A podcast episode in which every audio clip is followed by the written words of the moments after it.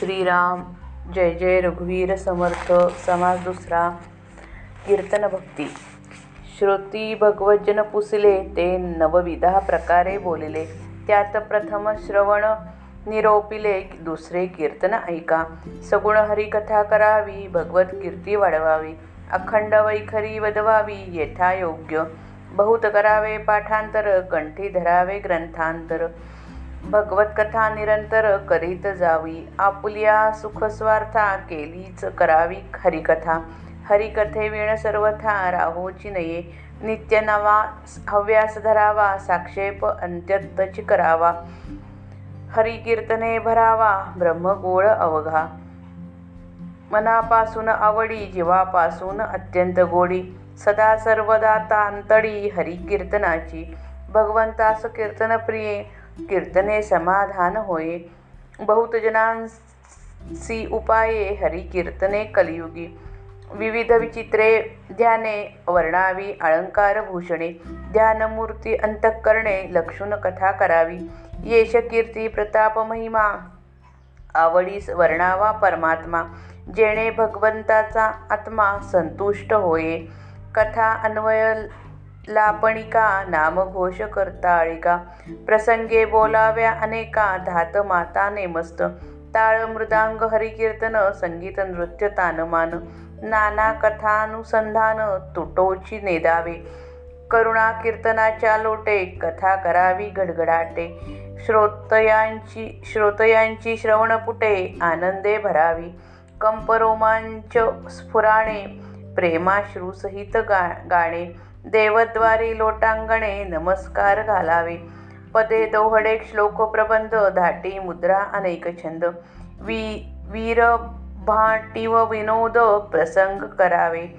नाना नवरसिक शृंगारिक गद्यपद्यांचे कौतुक. नाना वचने प्रस्ताविक शास्त्रधारे बोलावी. भक्ती वै भक्ती ज्ञान वैराग्य लक्षण नीती न्याय स्वधर्म रक्षण. साधना मार्ग अध्यात्म निरूपण प्रांजळ बोलावे. प्रसंगे हरिकथा करावी सगुणी सगुण कीर्ती धरावी. निर्गुण प्रसंगे वाढवावी अध्यात्म विद्या. पूर्व पक्ष त्यागून सिद्धांत निरूपण करावे नेमस्त. बहुधा बोलणे अव्य अव्यावेस्त बोलोची नये. करावे वेद पारायण सांगावे जनासी पुराण. माया ब्रह्मीचे विवरण साकल्य वदावे. ब्रा ब्राह्मण्य रक्षावे आदरे उपासनेची भजनद्वारे गुरु परंपरा निर्धारे चळोच ने चळोच नेदावी.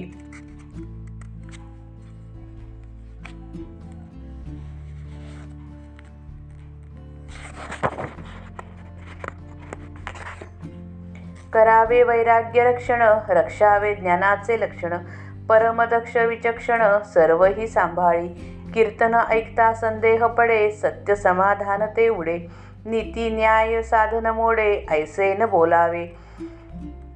सगुण कथा या नाव कीर्तन अद्वैत म्हणजे निरूपण. सगुण रक्षुन निर्गुण बोलत जावे. असो वक्तृत्वाचा अधिकार अल्पासन घडे सत्योत्तर. वक्ता पाहिजे साचार अनुभवाचा. सकळ रक्षण ज्ञान सांगे जेणे वेदज्ञान भंगे. उत्तम सन्मार्ग लागे प्राणी मात्रासी. असो हे सकळ सांडून करावे गुणानुवाद कीर्तन. या नाव भगवत भजन दुसरी भक्ती. कीर्तने महादोष जाती कीर्तने होये उत्तम गती. कीर्तने भगवत प्राप्ती येदर्थी संदेह नाही. कीर्तने वाचा पवित्र कीर्तने होय सत्पात्र. हरी कीर्तने प्राणी मात्र सुसीळ होती. कीर्तने अवग अवेग्रता घडे कीर्तने निश्चये सापडे. कीर्तने कीर्तने संदेह बुडे श्रोतवा श्रोतया वक्त्यांचा. सदा सर्वदा हरिकीर्तन ब्रह्मसुत करी आपण. तेणे ना तेणे नारदंतोची नारायण बोली जेत आहे. म्हणून कीर्तनाचा अगाध महिमा कीर्तने संतोषे परमात्मा. सकळ तीर्थ आणि जगदात्मा हरिकीर्तनी वसे. ज्याला भगवंताचे भजन हवे त्याने आपली वाणी भगवत गुणगायनाला वाहून टाकावी. वाणीला वजन येण्यासाठी चांगले ग्रंथावलोकन कर असावे उत्तम पाठांतर असावे मनापासून कीर्तनाची आवड असावी. भगवत भजन म्हणजे काय? असा प्रश्न श्रोत्यांनी विचारला. ते नऊ प्रकारचे आहे असे सांगितले. त्यापैकी पहिले जे श्रवण त्याचे वर्णन संपले. आता दुसरे जे कीर्तन त्याचे वर्णन ऐकावे. भगवंताच्या सगुण चरित्राच्या कथा सांगाव्या. भगवंताची कीर्ती वाढवावी. त्यासाठी आपली वाणी योग्य रीतीने अखंडी बोल अखंड बोलती ठेवावी. पुष्कळ पाठांतर करावे.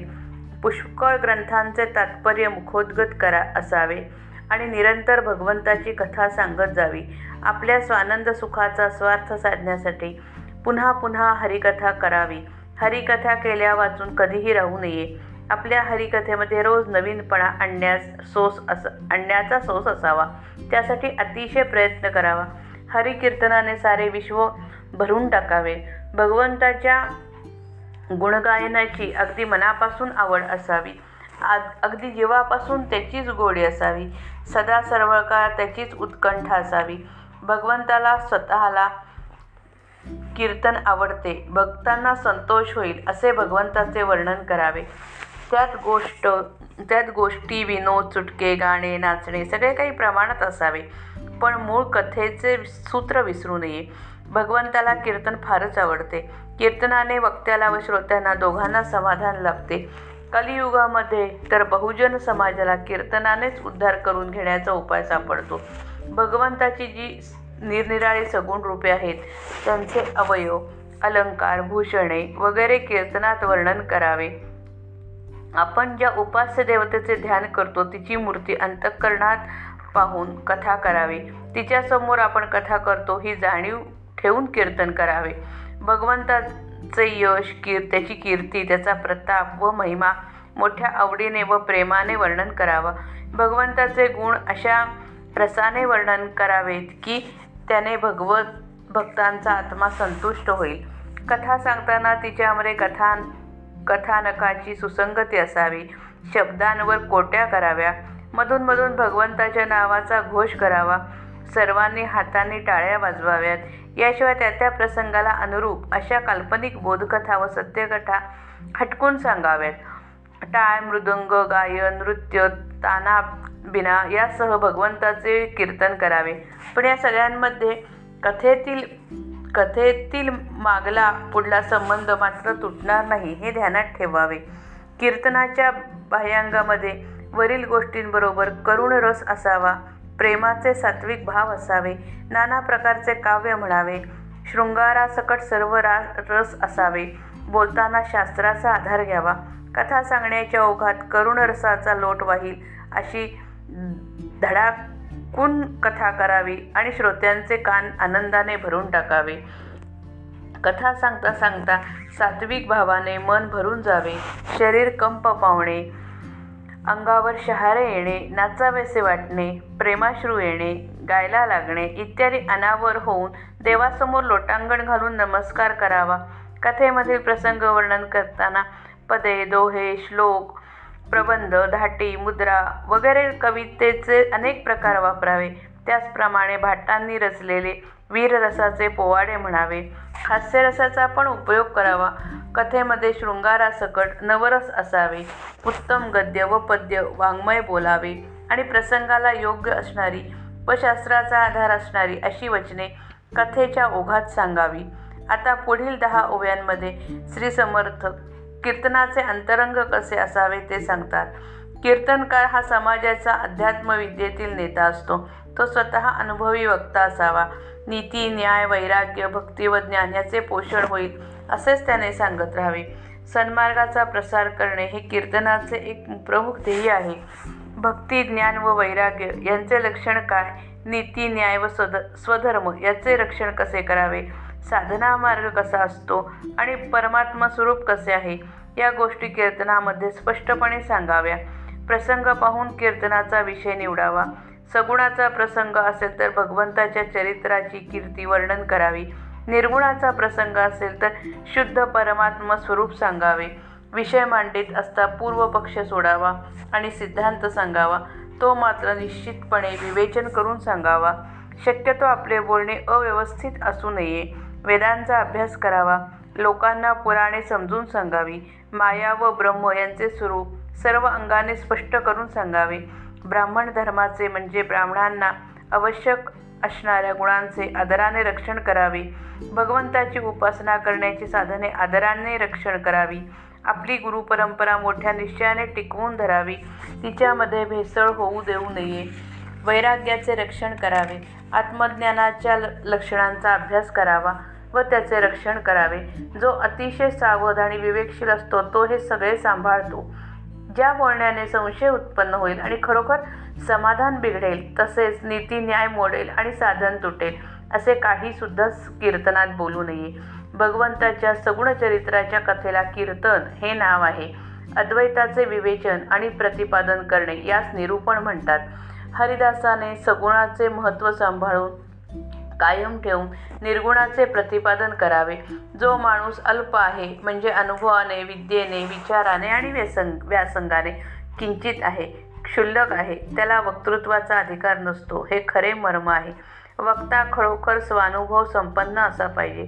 जो अनुभवी वक्ता असतो तो सगळे सांभाळून म्हणजे कोणाचाही बुद्धिभेद न करता ज्ञान सांगतो. वेदांची आज्ञा तर मोडणार नाही आणि माणसांना उत्तम सन्मार्ग लागेल असे ज्ञान तो सांगतो. असो हे सर्व राहू द्यावे. ज्यामध्ये भगवंताच्या गुणांचे पुन्हा पुन्हा गायन व वर्णन असते त्यास भगवत भजन म्हणतात. भक्तीचा हा दुसरा प्रकार होय. कीर्तनाने काय काय घडून येते त्याचे वर्णन. कीर्तनाने मोठी पापे नाहीशी होतात. कीर्तनाने उत्तम गती प्राप्त होते. कीर्तनाने भगवंताची प्राप्ती होते यात मुळीच शंका नाही. कीर्तनाने वाणी प्र पवित्र होते. कीर्तनाने माणूस भगवंताला यो योग्य होतो.